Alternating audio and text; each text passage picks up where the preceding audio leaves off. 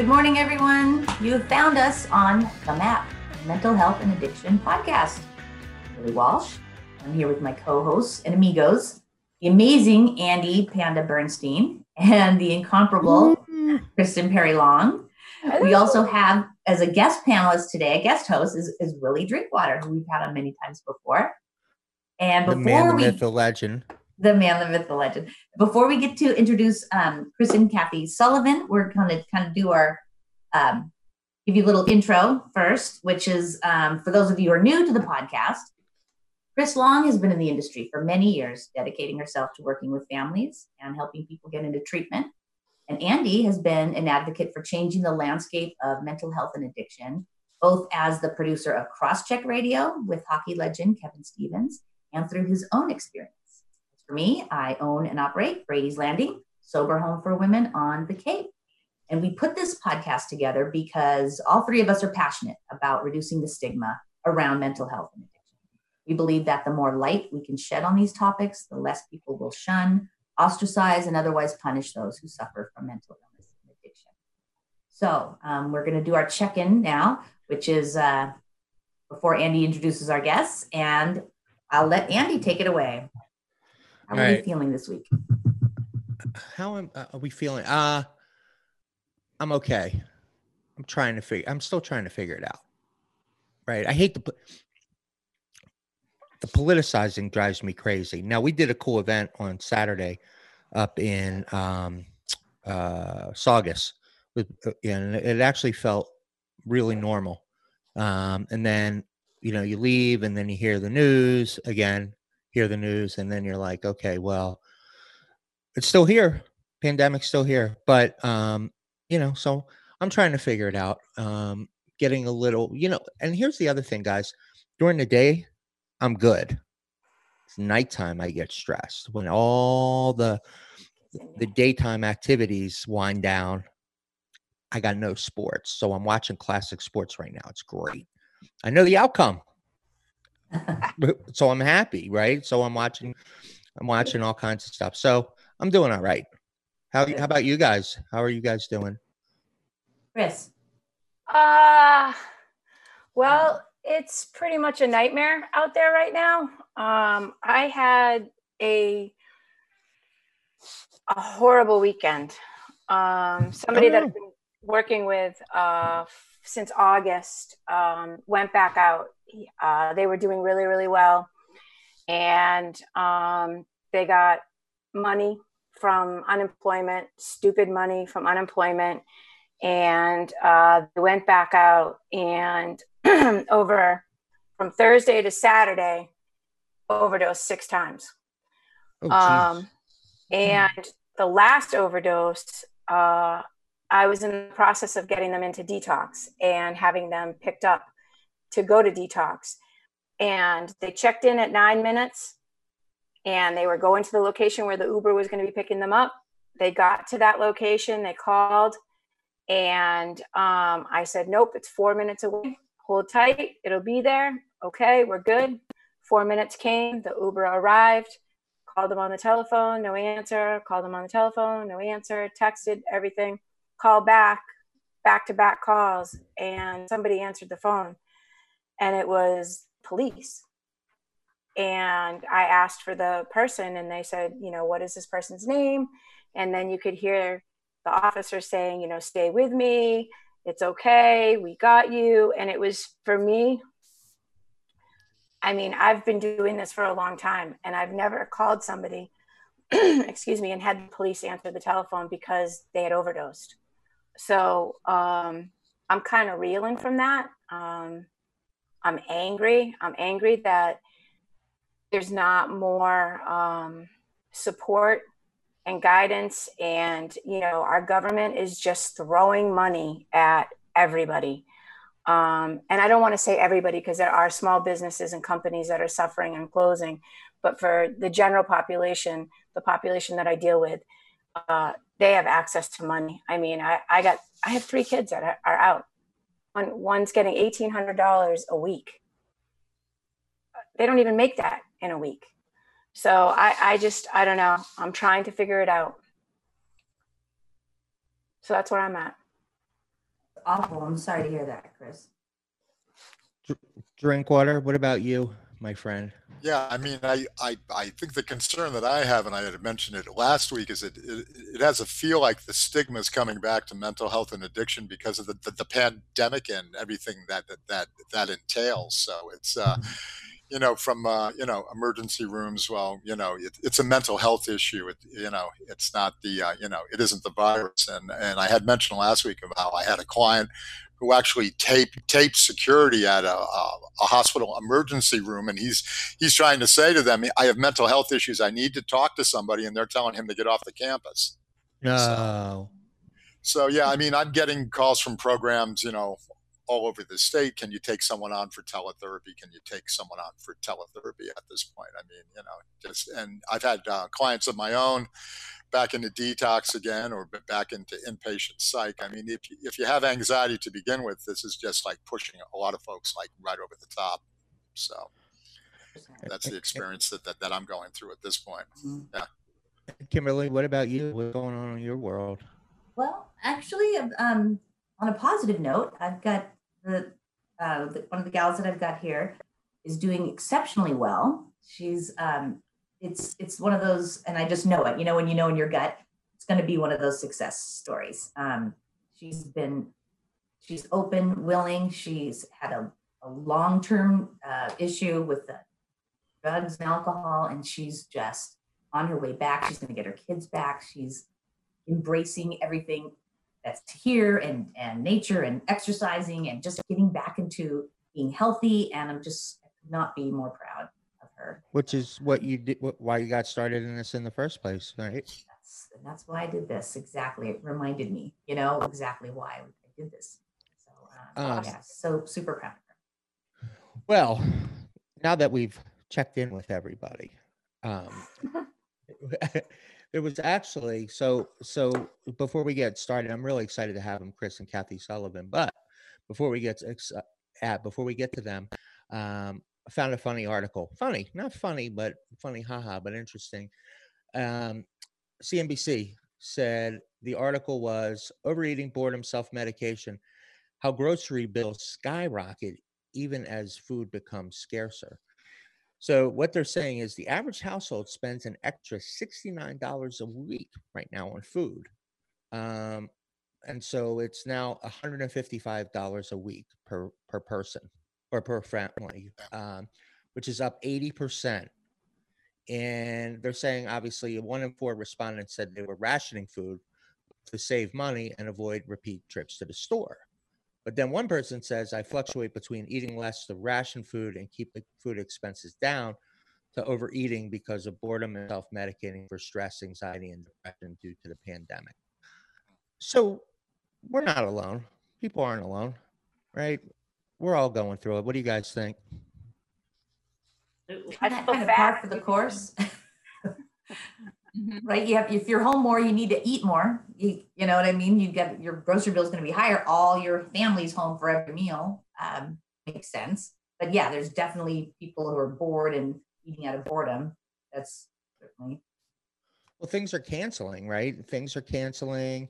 I mean, how about at the uh, uh, the long plan? How about that? How are you are you guys up with your uh, spending on food? Oh yeah, like I, oh, my, yeah. I mean, I've got a, an 11 year old, a nine year old, and a one year old uh, living with their mom here, and then my husband and I, and you know, we've got Oreos and chips and pretzels, and it's like the willpower is out the window because there's nothing else to do, and it's one Oreo which turns into five Oreos, which turns into that extra spare tire.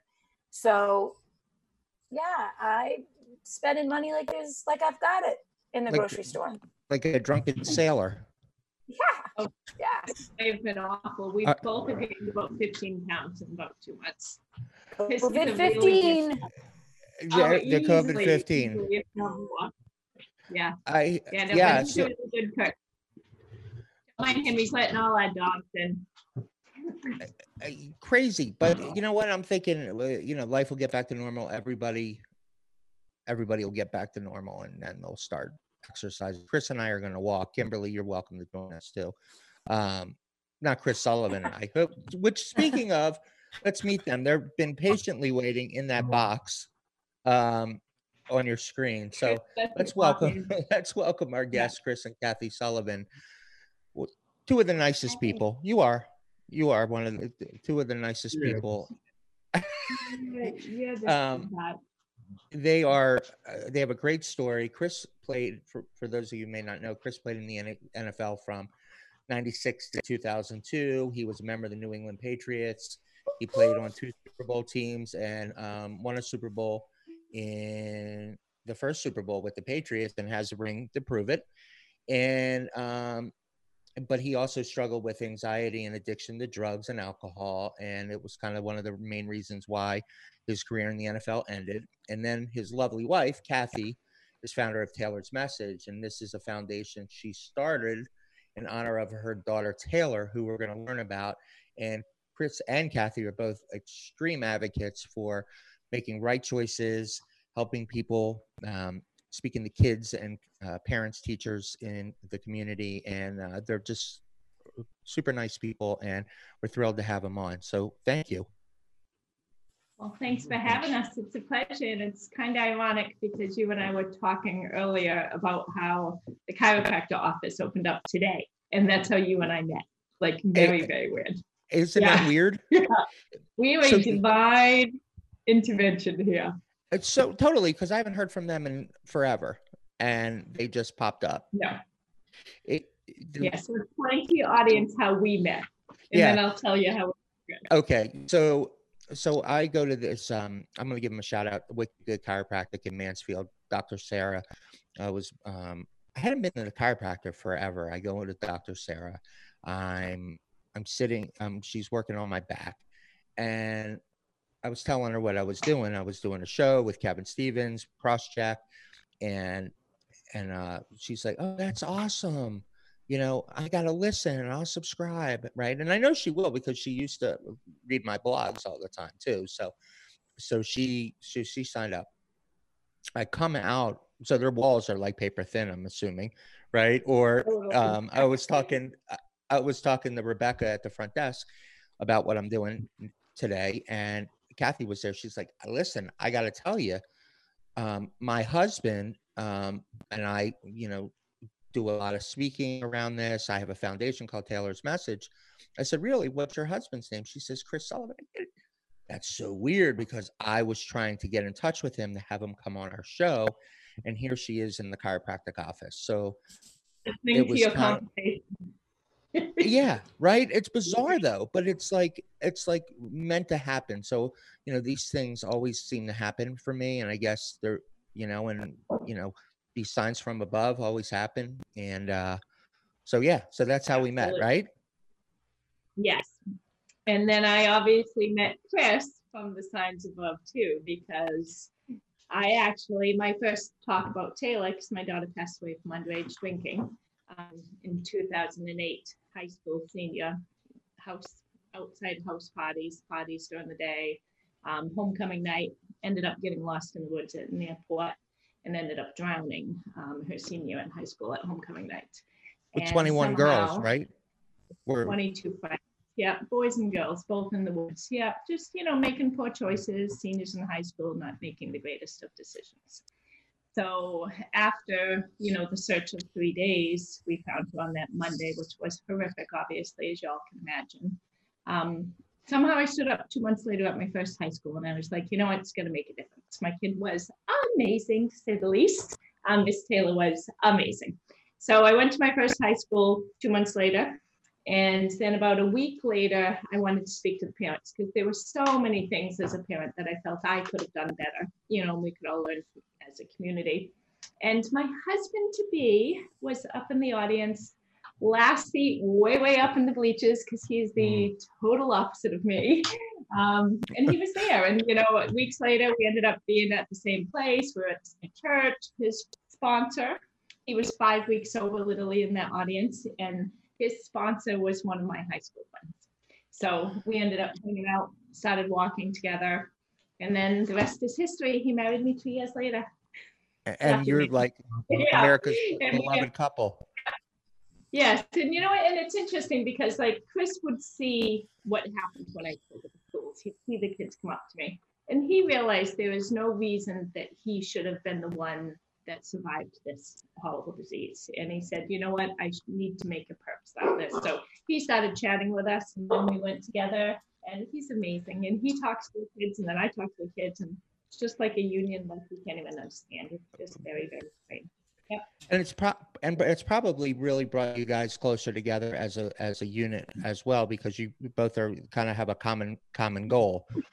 So all right, Chris. do, so- you know, well, you Go ahead. say that because you say we have nothing in common besides what? Our belief was, you know, everything surrounded uh, alcohol, drug use, Our abuse, morals. um, Yeah. mental health, all that stuff. It's Yeah. um, we believe in that, but when we leave a school, we have nothing in common. We are two different people. I, I know the virus is awful. This, this, this, I've been preparing for isolation my whole life. Like this is all, this has been my whole life, my comfort zone. Like this, this is how I wish the world was, not sick. But I wish everyone kept to themselves, stayed in their house, never talked to me. I'm good. She's opposite. He, he loves social No, and I know how hard it is right now for people not being able to get to meetings and trying to Zoom meetings and, and I understand that, you know, um, but for me, it's, it hasn't been Okay. that bad because I, it's kind of like where I'm comfortable, you know, um, but I know a lot of people are struggling because of what's going on right now too. S- So Chris, tell us about give us a little bit of background about about yourself and kind of um, kind of how you got to where you are today. Um, you know what's funny? It's um, I never thought I'd be speaking in front in front of people ever. Um, that's not my anything I'm comfortable doing. Um, I struggle with it. I've always struggled socially, and um, but how I got to this point is um, I grew up right down the street in North Attleboro, Massachusetts, and in my whole life I struggled with mental health issues that I didn't know were issues. Like I always knew I struggled, but I never asked another person, talked to another person. I never let a- anyone know about my struggling with anxiety and depression. Like I'm sweating right now. My armpit's sweating a little bit. I know that's gross, but it's just I didn't know how serious of a condition I was struggling with. I didn't know how powerful it was, and and and I struggled with that my whole life. Even though I got full scholarship to Boston College, I got drafted by the New England Patriots, and I got a Super Bowl ring. Um, I didn't enjoy a second of it because of my anxiety and my depression and how I thought about myself. I never enjoyed one second of it, and that's what took me out. And that's what led me to drugs and alcohol. Was I, I needed to find an outlet to the way I felt my whole life. And um, I remember when I took my first, I had had Percocets before after surgeries. I had taken pain pills and thrown them away because I had to get back as soon as I could after an injury. And um, but I found that feeling I had always dreamt about since I was in like third grade.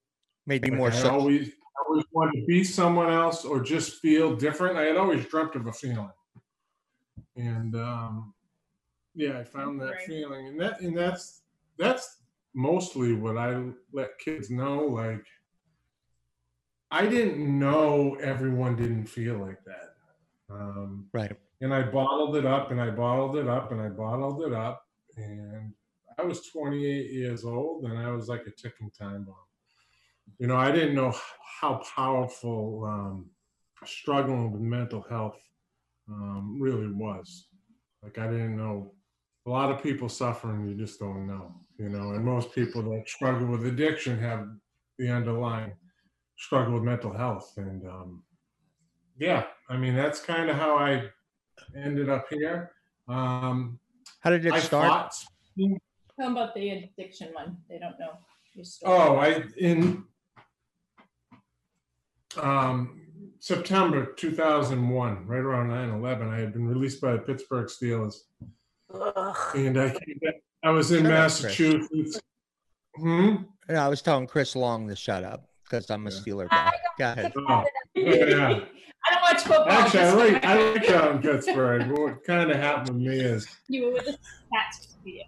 I was with the Patriots for three years. I went out to Pittsburgh, um, had two surgeries out there, and I got released by the Steelers. And I came back to North Attleboro, and I was in a bad place. Um, everything I always struggled with got ten times worse. And I came home and I isolated, and I stopped talking to anybody that cared about me, and I started hanging out in places I shouldn't have been, and um, started buying pain pills. And um, September 2001. Um, I didn't think it would affect me. Like I thought I was different, right? I thought because I graduated college in three and a half years, I got into graduate school. I had never missed a practice in any sport in my life. I didn't talk back to teachers. I came from a strict upbringing. Like I didn't think I could go. To, I could become an addict or I didn't think I could go down that path because I thought, well, look at all the things I've accomplished, right? And uh, Right. Much was stronger. I didn't know when I started buying them it was over. You know, kind of what happened to me is I got back on the Patriots four months later. Um, we won a Super Bowl. By the time we won the Super Bowl in, in January 2002 or February, um, I was an addict. I was a full blown addict. I took 300 Percocets down to the game with me for five days. Um, and the night I got my Super Bowl ring, I got arrested. Um, drinking, taking pills, got arrested, um, spent the night in jail, and basically three days later, I about weeks later, I gave up football. Oh, wow. It was six six months after taking my first pill. I gave up. I gave up football, and um, it was an easy decision. And you know, and then my life went how you guys can imagine. I was a millionaire. Um, I was a millionaire, and um, pretty quickly I went up to a thousand dollar a day heroin habit. I was taking, I was getting everything delivered to my house. By 2005, I was 160 pounds, and my hair had fallen out. I played at about 290. Um, yeah, just just craziness. Just um, eight OUIs, you know, the ambulance rides, the jails, the 15 rehabs, the long story short, um, the Their little faces are, don't mind it's me. confusing me. Okay, now I can see. You guys are still fine, Yeah. right? Yes. We're here. So, so Chris, 2008, um, I had given up. I had left another sober house and um, because I had lost my house and and and I had resigned that that's where I was going to be. I, um, I know what happened. You know, I usually say that because I can't say that in schools, but it was a God God thing and remember I had nothing. I was crying like I was a newborn baby for probably three hours. I tried to break into the church next door to pray and and um, God puts people in your life at the right time, right? And um, I get the willingness. I get the gift of desperation on that couch after crying for three hours. And my sponsor now, her friend walked in. Um, he had been doing wellness checks on me twice a day for about two weeks, and um, if he didn't walk in, I wouldn't have got sober that day. Um, I might be sober today. I don't know, but he walked in right at the right time, and um, the rest is kind of history, you know. Um, That's a, that's I- amazing. I, for the first, yeah, for the first time, um, I broke down sobriety pretty easy. Um, I learned this about two months in. I just pretended it was football, not because I see I like football, but I had to equate it to something I knew. And my sponsor was my coach, right? And the other people in meetings that I thought I was different than they were my teammates, and I played with a lot of guys that I didn't like, but you had to get along with them. And those Right. kind of the people meetings. Like I love everyone meetings. I don't agree with them all. And um, I had assistant coaches, and and and it made my life so easy, you know. And and and I found meetings that were like a locker room. I personally I go to all men's meetings, and um, when you're sharing from the podium, people will be making fun of you, you know. And so I found another locker room, and uh, but it's pretty amazing, and it's it's um it's given me an amazing life, sobriety, and and I think that's she sees it too. I uh, love it. I know it's funny. I met Chris 11 years ago. It's been 11 years since Taylor passed, and I stopped drinking when I met him because it wasn't important to me. It wasn't something I did often, anyways. So I did stop drinking. So I'm always like, how come I don't get a chip? I haven't drank for 11 years. Hey, So- where's my chip? Right? People anyway. yeah, no, uh. exactly right. So I went to go. I sneak in at the end of his like yearly anniversaries to be able to see. Sometimes I'm able to give him a chip. So they gave me one this year. It was the sweetest thing in the world. But honestly, oh. those oh, guys, oh my god, it was awesome. But those guys in those meetings, I'm always like, you. We all should have people like that in our lives because they change lives in those meetings. It's amazing. Yeah. So yeah, It's and you know, great it's like, um, Chris, can I, Chris, can I share what you put in that text? Am I able to share that, Chris Long? Not my Chris. I'm here. Yeah. I know. Yeah. So you had said that your son was one of those people at those parties where Tay was. And you know, it's funny, like as soon as you said that, I said, Oh God, I hope he's okay. Like that's what was in my head is, you know, I hope that his heart was able to heal, you know, 11 years ago. Because it was, was- hard for all those poor kids. that was kind of the beginning of uh, his journey. Um, I got into this because uh, my kids got into drugs. I didn't pick this field. I didn't. This wasn't what I was going to do when I grew up. Um, Yeah. you know, at that point, uh, he was experimenting with um, alcohol and marijuana and pills. Um, and I remember, I remember that day like it was yesterday because it stopped him in his tracks.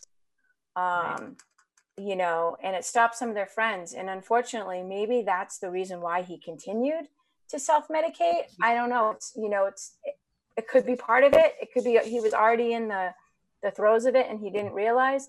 He also had an accident um, playing sports, and um, when they went to go uh, put his shoulder back in, uh, he was literally coming from the field, and his adrenaline. I mean, he was young. His adrenaline was so hyped up. They just kept giving it to him and giving it to him and giving it to him, not giving it an opportunity to to get in uh, to his Yeah. system and then it hit him all at once and he fell in love with that feeling and he'll tell you that he fell in love with that feeling. and Yep. he had surgery he had surgery uh, like a less than a year later walked out with a bottle of uh, vicodin um, Yeah. called the And doctor the next day and said he couldn't take the vicodin. It was giving a b and c for uh, off the internet for you know side effects. The doctor Yeah. called bottle of percocet. So now he's got a big bottle of percocet and a big bottle of vicodin. He was off and running to the races you know Yeah. but he's um You know, I- no idea Yeah. so he's a he's No. a he's a year plus off of heroin and um a year plus off of uh suboxone so he's doing good Congrats. Good job, Mama. Um, tell Yeah. him I said congratulations too. I, i will a couple of yeah Taylor- please do. You know, tell him, give him a virtual hug for me. But i will uh, yeah, a few of Taylor's friends struggled, and it was because they didn't have the mental capacity to be able to digest the loss, digest any feelings they had. You know, if you know whether I had a million things I wish I did different. So did some of very good friends of Tay's, and one of her friends in particular struggled for for six, seven, eight years with heroin use, everything under the sun. And she is about three years sober now, and she just had a baby. So Oh, that's awesome. very happy for her. Yeah. You know, and, and I always say, what would my Tay have done if the roles were reversed? You know, like how would she have survived the loss? And I can't even I can't imagine what they went through as friends. I mean, I know what I went through as a mom, but I know what they went through as friends was just as difficult, whether it was the child or a friend, because they loved and the experience and even the negativity that came afterwards, you know, you know, and I'm sure you remember the lawsuit was filed, you know, for the for capabilities being able to find out what happened. And I think I think it opened up a lot of eyes to people, you know, with what can happen just by one choice for an evening, you know, and I think that's the purpose of it. And I think meeting Chris and going to the schools and doing everything that we've done for 11 years solid, it shows me that there is a purpose for everything. You know, my loss of Taylor was for a reason. My meeting Chris was for a reason. I mean, even your son struggles for some reason. You're going to find out five years from now why, you know, even though it seems impossible at times, you know. Right. And I've met the most incredible Mm. mothers who have lost their kids to overdoses, who have lost their kids to alcohol. And it's it's a big circle and it's huge and it needs people like you guys doing these podcasts to be able to get the knowledge and the awareness that you're not alone, you know? And you know, it's the best of children and people and everybody. There's no reason to be ashamed. I have been eating like a fiend. It is no different. It's just a different addiction. I swear. Right. Like it's Right. crazy. Oh, the gym thing's Right. awful. Oh, it's awful, you know. And so I think people in this COVID and this isolation, it's really making people realize what's actually important. You know, I hope people take that out of this after the, you know, whenever it goes back to the new norm. You know. Well, so when you guys go speaking, Yeah. what are some of the things that you talk about? You know, how do, how do you work in conjunction with the get with each other? You know, look at you know Well- how, how do you how do you um you know what's the Uh, impact so- like feedback? Yeah. So so it really matters what the schools want. Sometimes the schools have me, sometimes the schools have Chris if it's about opiates, sometimes it's just about me if it's about alcohol. We prefer to be together because we go together and then it's usually like an hour and 15 minutes. I introduce us, you know, and then Chris always talks first. So he talks He and then I it. talk. He loves talking. Oh, he loves no, no, Oh, you know, funny. you know, hold on. You know, it's funny. Right before when the kids come in, this is the difference. She will make them close every door but one. in the she will hug if there's 500 kids. She'll hug everyone, a high five them or Not on the way in. I just on the way in. Yeah, well, no, no. I high five them. Mm. I compliment the hair, the girls with the buns on the head. I say hi to them when they walk in the door, but they think I'm some crazy substitute teacher. They don't know I'm the speaker. And I'm like the most joyous human being you'll ever meet. So they never picture me as the mother with a dead kid by any means, not to be so blunt, but that's true. They never picture that.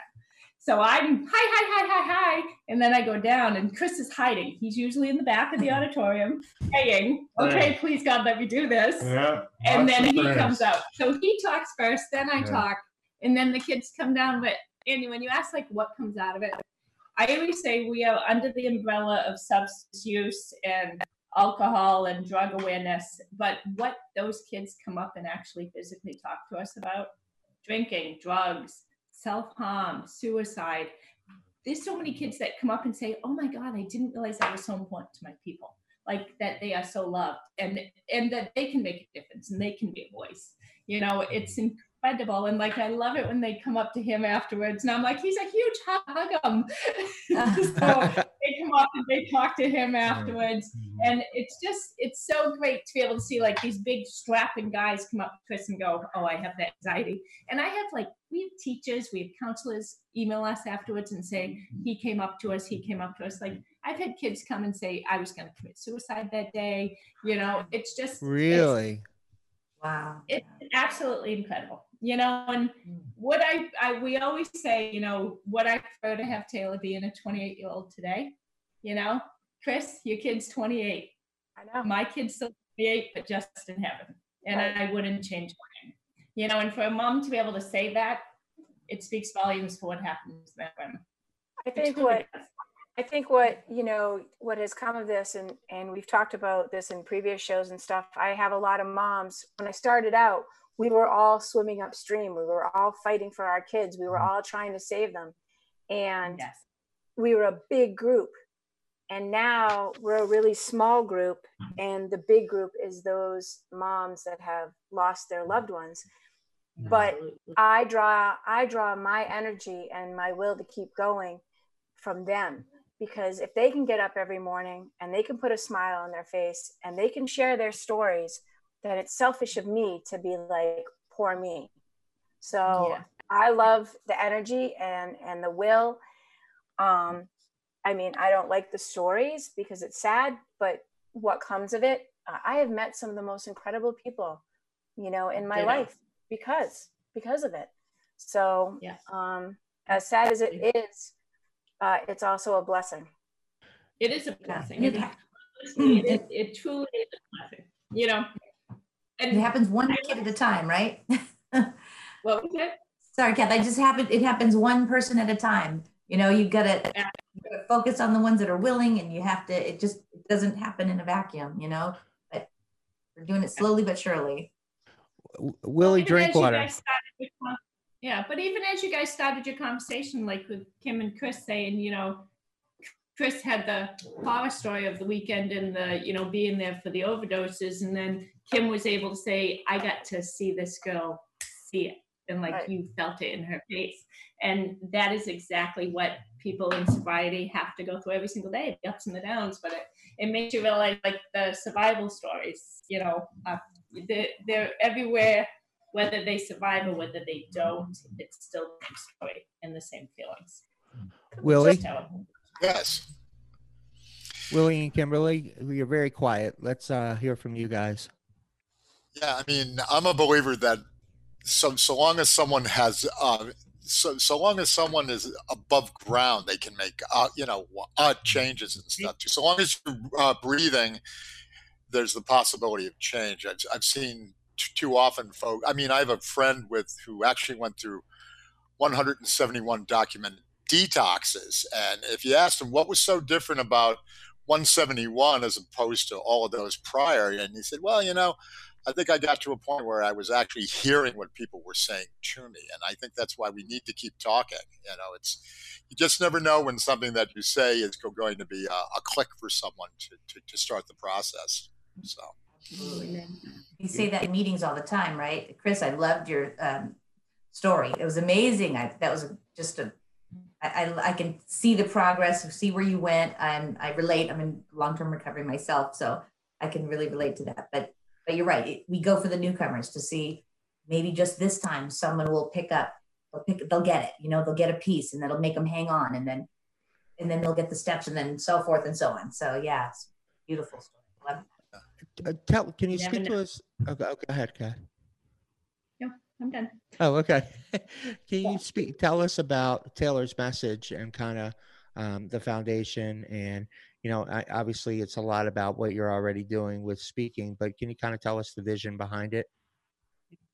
Well, it's not really a foundation. I mean, I, we started it out and we just went to every school under the sun, donated our time, got to every school that we could to make things happen. Um, over the years, you know, we've donated scholarships to schools and stuff like that as well, and like kids who have suffered and whatnot.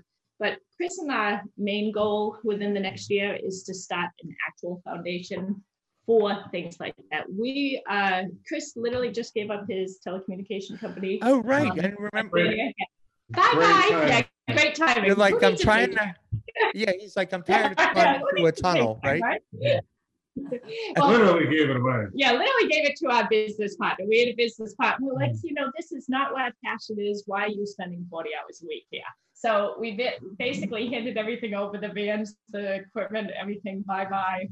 And then we literally, for the first time in 11 years, actually reached out to schools and said, hey, do you want us to come? Because 11 years now, it's all been word of mouth. It's all been people coming to us. We've never asked a school once besides my very first one. So we go and we say, you know what, we're going to make this his business. We're going to get him out there speaking and get to be able to give back some rewards to people inspired. And we got all these schools. Tweet. He was so good. He was like doing letters and emails, got them all out. We have some affiliation with the DA's office in Plymouth, who are fabulous. And we Oh, got with all uh, Mark schools uh, Skeffington with and um, uh, Asa. well, Ed Jacobs and Tim Cruz, Yeah. that group over there. Uh, that's So we cool. had all these schools booked.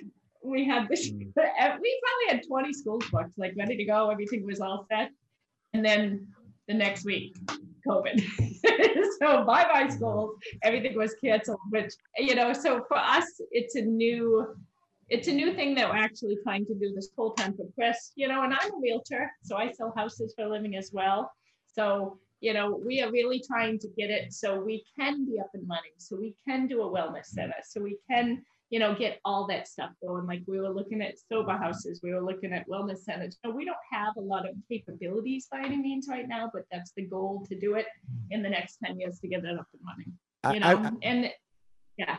That's, awesome because I remember that Chris was saying we we had talked about that you know your your platform is really can really make a difference in people's lives whereas you know you were saying that you were kind of frustrated or not frustrated but climbing into um, walls to um, Route.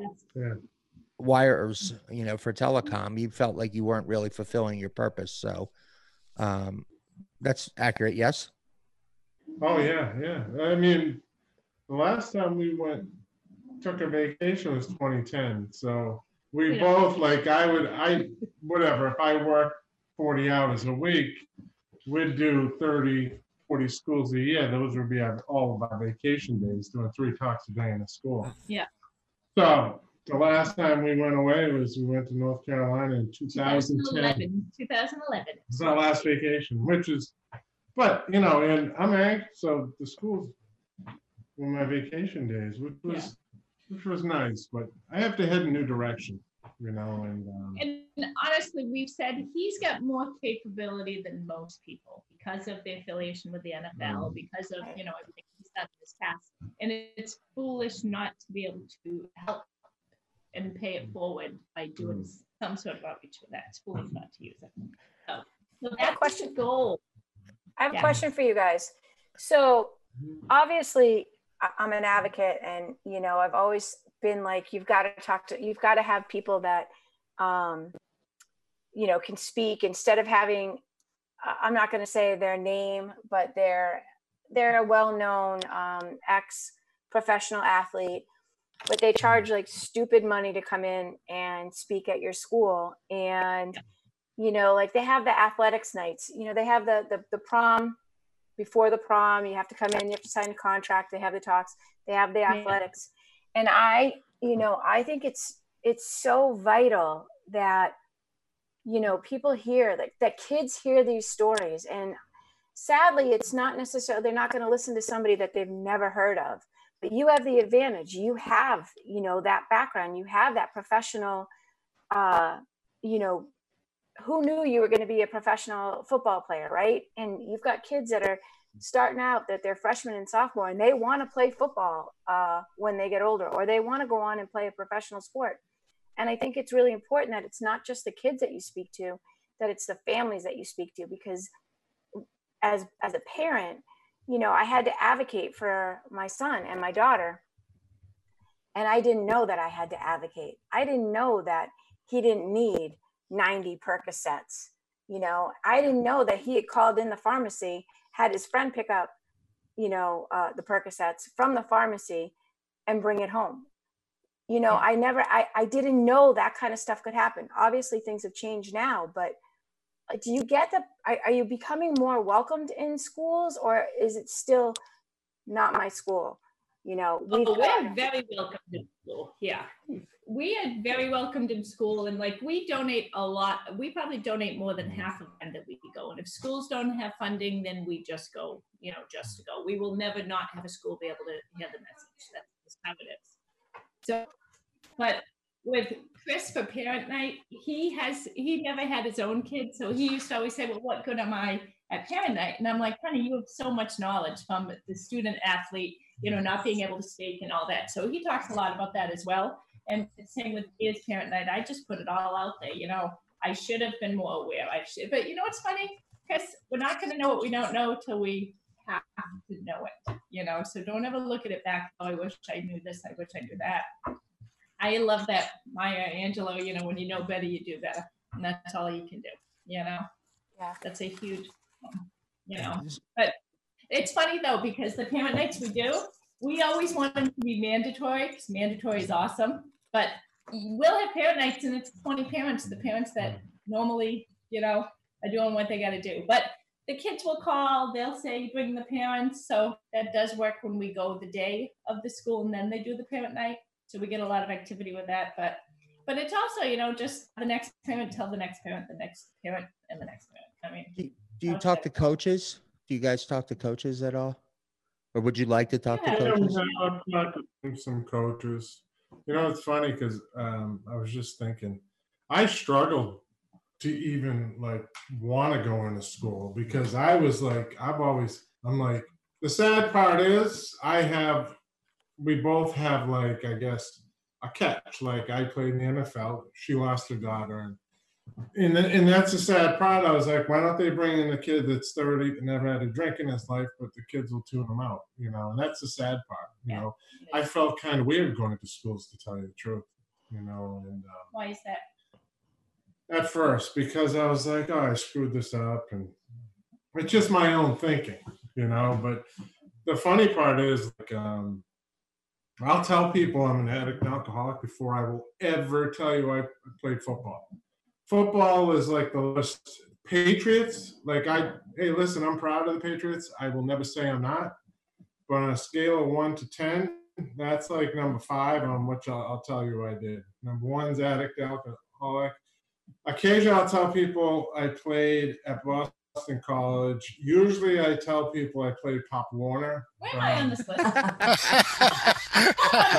Great husband. She gets mad because when I, I go on my wake up and down, people are like, you play football? And I'm like, North Attleboro, Pop Warner. Pop Warner.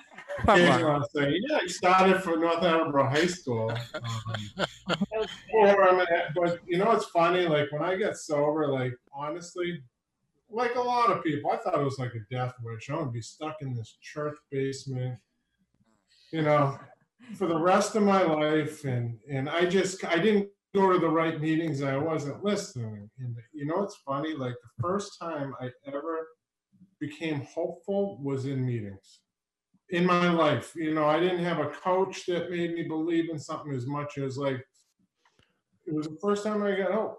You know, and I in those halls I get hopeful that life can be good. You know, um, I didn't hear it from coaches. I didn't hear it in the athletic You endeavor. You know, and and I, you know, the crazy part is like, and it's true. And I'll say to guys I played with, like, I would much rather be in a church basement than in a box at the stadium, in a luxury box at a football game. Like what I thought was the death sentence is like my comfort zone. I love it there. It's a Yeah. blessing.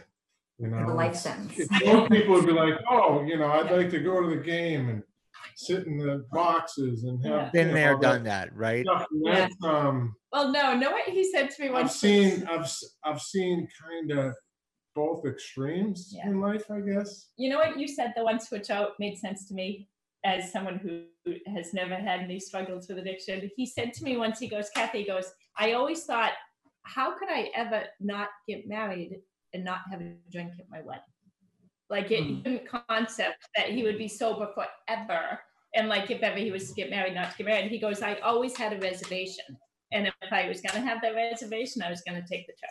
You know, and it's it's interesting because now we'll go to like the Patriot stuff up there, and we had a 15 year reunion for the Super Bowl ring that they won, and everybody's like, "Oh my God, Chris, Sully, how are I you? What have you been go. doing?" He wasn't going. I made him go. He goes, "Sully, what have you been doing?" He's like, "Heroin, heroin." I'm just like, "Yeah." Yeah, that's right. You know, the crazy part thing, It's I guess it's a gift. I have, I'm not ashamed of like stuff I've done, even remotely. Like I'm ashamed I put my parents through it and my family. But I could, I, I guess it's a gift. Like I don't care what people think, even though I'm insecure and, Right. and shy and all that. Yeah. But But no, you might want to say for Chris's, you got Chris over there long. Um, explain to her how like you talk about it with your brothers and sisters. You know, like he'll tell stories in front of his mom who struggled for eight years to try to get her son to live. And on the occasion that you tell the stories, she gets upset. You know, Yeah. because it's yeah, so I guess for I her. didn't, I didn't realize the damage I You did. knew, but you didn't realize. I did, but you know, my mother's life kind of went with mine, like most people. Um, when I get Yeah. really bad, she drank a lot more. And um, Yeah.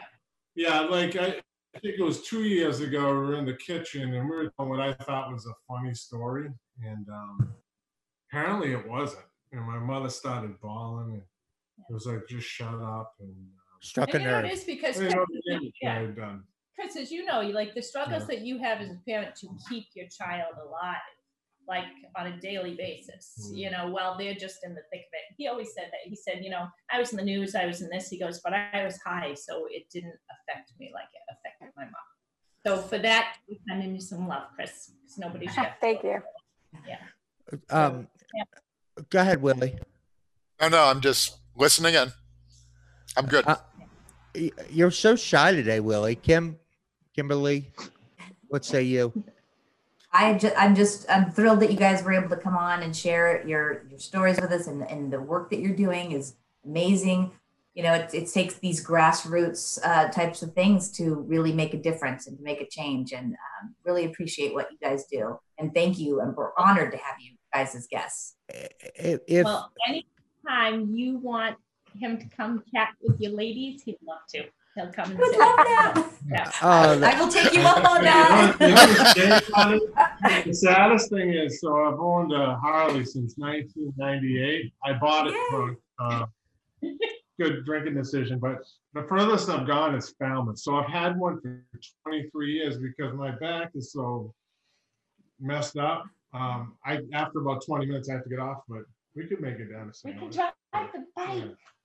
Oh, it's yeah, it's great. I may have to take a ride though. I, I yeah, mine was stolen. My Harley was stolen back. Uh, a Uh, so now ago. we learn that she's got a Harley on top of all the Oh, other. yeah, he's so cool. There's so much to unpack. I, Chris Long, right? Oh my God. I'm like, could we just extend this show for another hour? We could just go off air. and have mean, we're finding out things. She Yeah. reveals things each day. Like, wow. really a nerd. right. You were a biker, Kimberly? yes, I was. it wasn't Um, that long ago either. So if guys, if people, Chris, Chris and Kathi, if people want to reach out to you and um, have you come, well, we, school's not open, but if they want to reach out and maybe do a virtual Zoom or things like that, Absolutely. Yep, so it's just, um, they can go into taylorsmessage.com or we just started a new one. The website's getting made as we speak. So we're trying to figure out, because we wanted to do it together. So we've always done it together, but to have him come onto Taylor's message when he speaks by himself is silly. So we're doing, we're gonna do Sullivan's message, because there's two of us. And then Ah. Chris's programs, yeah, Chris's program's called Not in the Play because of all of his choices that led him to, you know, addiction was not in the playbook. So his program is going to be called Not in the Playbook and then Taylor's message. Love it. If someone wanted, to, Nice. yeah, it's going to be good. So if someone wanted to get a hold of us now, they can go onto Taylor's message. You two are the absolute best. You are the Wonderful. Thank you. best. We love you guys. We Hey, love know what, you. guys, you guys do it every single day, and Yeah. it's amazing what you're doing. So good work. We're trying. We're trying. You know, it's it's funny. We um, You're doing it. what's that? What'd you You're say? doing it. You're not. We're doing it. You're doing Well, it. you know, you know, you know what's what's interesting about it is is that people say to me, "Are you in recovery?" And I said, "Aren't we all recovering from something?" I'm in a I'm on a journey more than I am per se in recovery, but um, I have to tell you, you know, we all are are all recovering, whether it's from alcohol, whether it's food, what you know, uh, childhood trauma, things. So it's it's not. Um, you know, I think it affects affects all of us, and I think using, um, you know, having people like you guys come on and share your story, and um, you know, and having that constant repetition, I think really um, starts to hammer home that the stigma, um, you know, we we need to be out there and uh, keep continuing to talk about it. I guess in our closing minute, I I do have a question. How are you overall? I kind of we touched on it a little bit. How are you guys doing with your um, with the COVID now? I mean, do you find that um, you're you're feeling? There's or- not much wood left at Lowe's. So yeah, no. So so I heard literally our that business- Plainville was back. Yeah. But our businesses got shut down. All of our schools canceled. Never. I'm a realtor, so people aren't really letting me in the house much. So, and being on a budget, you know, Chris is at Lowe's, you know, we're borrowing wood. He's making projects. He's like a great creative little human. So the Yeah. house is spotless. He's Yeah. my chef, my maid, my laundry person. now Oh, you're he's a making us all look so- bad. That, that's Wow. the Flint- Flintstones episode, Wow. Frederick, when he got hit on the head, and all the women in Bedrock loved Frederick, and all the oh, guys Oh, yeah, in but Bedrock were ready to kill him because I Yeah. drove a lot of useless stuff. Yeah. but But it does, you know we're realize, you know, because You we're. should Yeah. see the shut down, so- backyard. It's Yeah. crazy. But it's doing okay. And you know what? Six decks, We're two little houses out back, six decks. You know what? Well, Oh, it's crazy. No, I'm serious. It's crazy. It's like I'm literally, lo- you know. And we don't sit on any of them, because we don't rest. That's So, funny. Come on over and enjoy that. We Love it. Yeah. All right. Yeah. So, so that, thank you both for coming on. That's our show for the week. Kimberly, take us out. Thank you guys again for coming on. Really, really appreciate it. Willie, it's always a pleasure to have you. Join us. Again. Thank you, Willie. Good to be here. Uh, yeah. So everybody, thank you for watching and join us again on Friday at 9:30. We'll be talking to Richie Farrell. That's the map. See you on Friday. Bye, everybody. Friday. Bye, guys. Bye bye. Thank you. Bye.